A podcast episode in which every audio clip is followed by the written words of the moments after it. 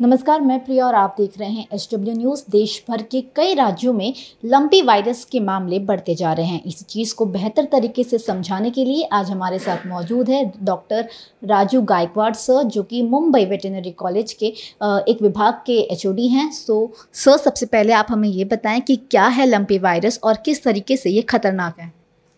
Lumpy virus ये एक विषाणुजन्य बीमारी है। इसमें लंपी वायरस जो आर्थ्रोपोड्स बोलते हैं इंसेक्ट बॉर्न डिसीज या वेक्टर बॉर्न डिसीज बोलते हैं। तो इसमें मक्खियाँ है, या मच्छर्स है तो उनके तरीके से ये आजार, एक जानवर से दूसरे आजार, दूसरे जानवर को हो सकता है। ये जनरली जो बीमारी है, ये गाय वर्ग के जो जानवर है, उसी में फैलती है। इसके लक्षण देखेंगे तो शुरू में बुखार आता है, जानवर के बदन पे थोड़ा फोड़ी आता है और जो गाठिया जो होती है one centimetre to five centimetre, एक से पाँच सेंटीमीटर इतना गाठ का साइज़ रहता है और जनरली जब ऐसा बुखार चढ़ेगा तो जानवर का दूध उत्पादन जो बोलते हैं वो कम हो जाता है करीब करीब twenty percent, twenty five percent दूध कम हो सकता है। इसके वजह से फार्मर्स जो अपने, जो फार्मर्स है, उनको नुकसान हो सकता है उसमें। और ये जो बीमारी है, ये वेक्टर बॉर्न है, उसकी वजह से मक्खियाँ और जो मच्छर्स है, उनका जो फैलाव जो होता है, अभी बारिश का दिन है, इसमें ज़्यादा फैलाव होता है। तो आप जो फार्मर्स रहते हैं, उनके शेड में समझो, एक भी जानवर बीमार रहेगा तो उन्होंने, या आजू बाजू के जो फार्मर्स है, उन्होंने अपने जानवर का केयर लेने के लिए फ्लाई रिपेलेंट फ्लाई रिपेलेंट या मक्खिया, वो उनका प्रादुर्भाव ज़्यादा फैलाना नहीं चाहिए। ये हिसाब से केयर लेना ज़रूरी है। तो जिसके वजह से एक जगह से दूसरी जगह पे फैलाव कम हो जाएगा।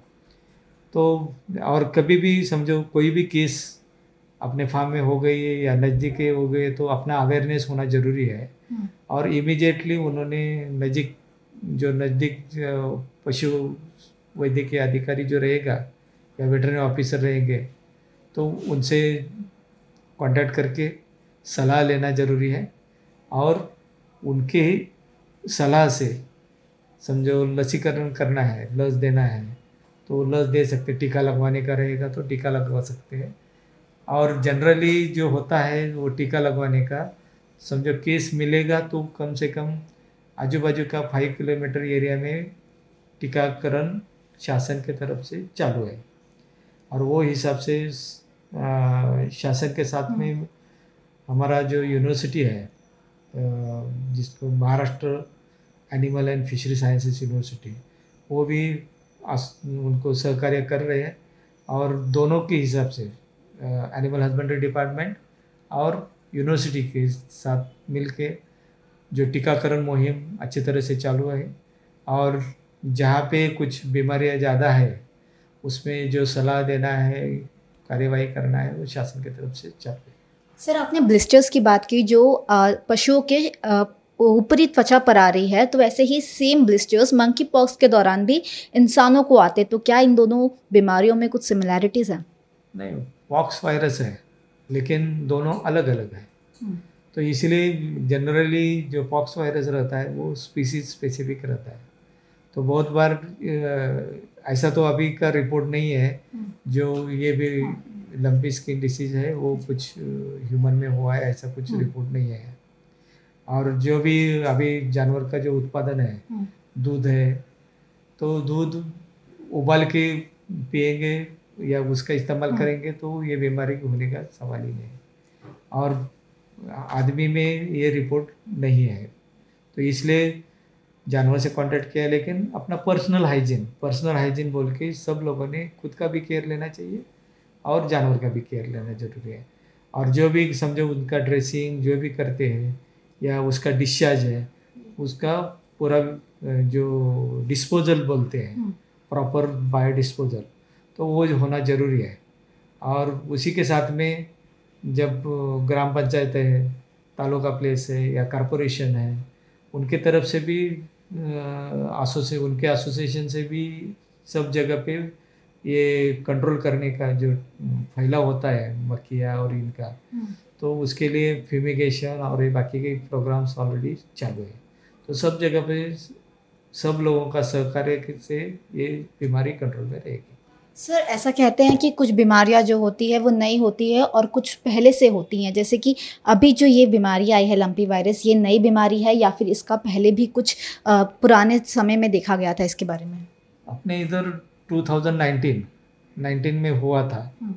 तो लेकिन वो कंपेरेटिवली माइल्ड था। हम्म, और थोड़े ही जानवर ऐसा अफेक्टेड हुए थे। हम्म, ये टाइम पे थोड़ा सा ज़्यादा है। नॉर्थ साइड में ज़्यादा है। पंजाब हरियाणा वो साइड पे ज़्यादा है राजस्थान में है। तो अब गुजरात में है। हम्म, तो अभी महाराष्ट्र में रिपोर्ट हुआ है। तो इसीलिए this is a disaster actually national disaster तो ऑलरेडी सेंट्रल गवर्नमेंट और स्टेट गवर्नमेंट केयर ले रहा है। तो एनिमल मूवमेंट सब जगह पे बैन है। वो हिसाब से फैलाने का कम से कम रहेगा। लेकिन कभी भी अभी समझो मैकेनिकल ट्रांसमिशन बोलते हैं। इवन गाड़ी या चारा है चारा एक जगह से दूसरी जगह पे देते हैं। हम्म। तो जो गाड़ी जाता है आता है उनको भी डिसइंफेक्शन वगैरह होना ज़रूरी है। और वैसा करेंगे तो ट्रांसमिशन नहीं होगा। सर हमें थोड़ा डेटा के बारे में बताएँ कि कहाँ पर कितने केसेस आए हैं। अगर हम स्पेसिफिकली महाराष्ट्र की बात करें तो यहाँ पर कितने केसेस हैं फ़िलहाल? अभी तक महाराष्ट्र में बीस जिलों में रिपोर्टेड है वैसे हम्म। देखे तो। और कंपैरेटिवली ये डेथ रेट बहुत कम है। लेस देन वन परसेंट है वैसे। तो लेकिन जो शासन के तरफ़ से पूरा केयर ले रहे हैं वैक्सीनेशन ड्राइव जो मैं अभी बताया टीकाकरण जो जो है वो काफ़ी सब जगह पे चालू है। शासन से टीका उपलब्ध हुआ है और सब जगह पे दे रहे हैं वैसे। सर लोगों का ये बहुत ज़्यादा डाउट है क्योंकि जिन पशुओं को ये लंपी वायरस हुआ है अगर हम उनका दूध पीते हैं तो हमें भी ये हो सकता है। तो ऐसा लोगों का डाउट है तो इसके लिए क्या प्रिकॉशन ले सकते हैं? नहीं ये गलत है वैसे देखे तो। अपना जो देश में जो अ, जो कोई भी फ़ूड रहेगा तो कुछ हाफ़ कुक कोई खाता नहीं है। हम्म, तो पूरा कुक वाला रहता है। और दूध जो है ये पूरा बॉईल करने के बाद हम्म, ये टेम्परेचर को ये वायरस सर्वाइव नहीं होता। हम्म, तो पूरा सेफ़ है। सिर्फ़ रॉ मिल्क मत खाइए। हम्म, आदमी में ये रिपोर्ट नहीं हुआ है अभी तक। हम्म, लेकिन एक पर्सनल केयर बोल के हर एक ने फ़ूड सेफ्टी का जो प्रिंसिपल है वो हिसाब से बॉइल्ड मिल्क ही कंज्यूम करना चाहिए। सर ये जो पशु है उनका सबसे ज़्यादा जो बोलते हैं मेल होता है वो किश- किसानों के साथ होता है। तो किसानों को किस तरीके से इसके बारे में सावधानी बरतनी चाहिए? क्या क्या प्रिकॉशंस लेने चाहिए? नहीं, अभी मैं जो बताया पर्सनल हाइजीन हम्म। तो पर्सनल हाइजीन का केयर सब लोगों ने करना चाहिए। हम्म, किसानों ने भी जानवर को हाथ लगाया तो दूसरे जानवर को हाथ लगाने के पहले वॉश करना चाहिए सोप वाटर से वॉश हम्म। करना चाहिए।